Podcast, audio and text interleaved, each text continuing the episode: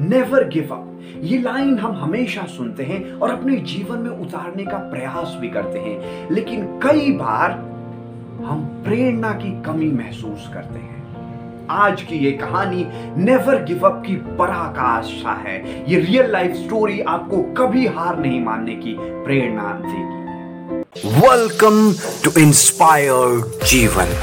कहानी और उपदेशों की दुनिया।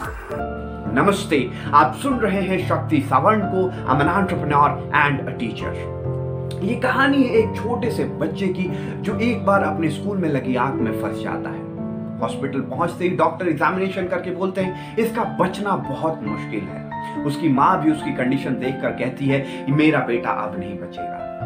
डॉक्टर्स फर्दर एग्जामिनेशन के बाद कहते हैं कि अगर ये बच्चा बाई चांस बच भी गया तो अपने पैरों पर कभी नहीं चल पाएगा, क्योंकि नीचे का पूरा हिस्सा आग में पूरी तरह झुलस गया है।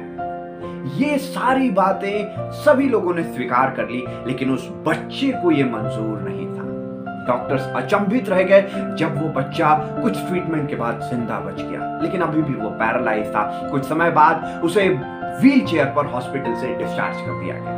घर पे जाते ही माहौल थोड़ा अलग था, लेकिन कुछ समय बीतते ही माहौल एकदम नॉर्मल हो गया। सभी लोग अपने नॉर्मल रूटीन में आ गए। लेकिन ये बच्चा अभी भी संतुष्ट नहीं था। अभी भी इसे भागना था और चलना था।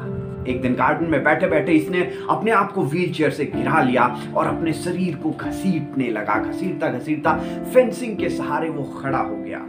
और खड़े होकर अपने विकलांग पैर को, बेजान पैर को ज़बरदस्ती खींचने लगा।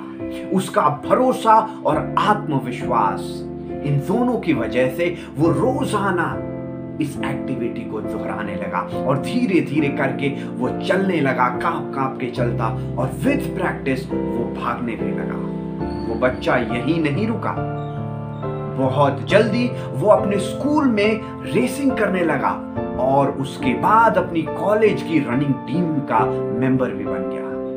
वही लड़का जिसे डॉक्टर ने कह दिया था कि वो नहीं बचेगा, जिसके चलने की किसी ने उम्मीद नहीं की थी और भागने की तो कल्पना भी नहीं की थी डॉक्टर ग्लेन कनहिंगम ने 1934 फरवरी में Madison garden New York city के ग्राउंड में एक मील की दौड़ में वर्ल्ड रिकॉर्ड बनाया।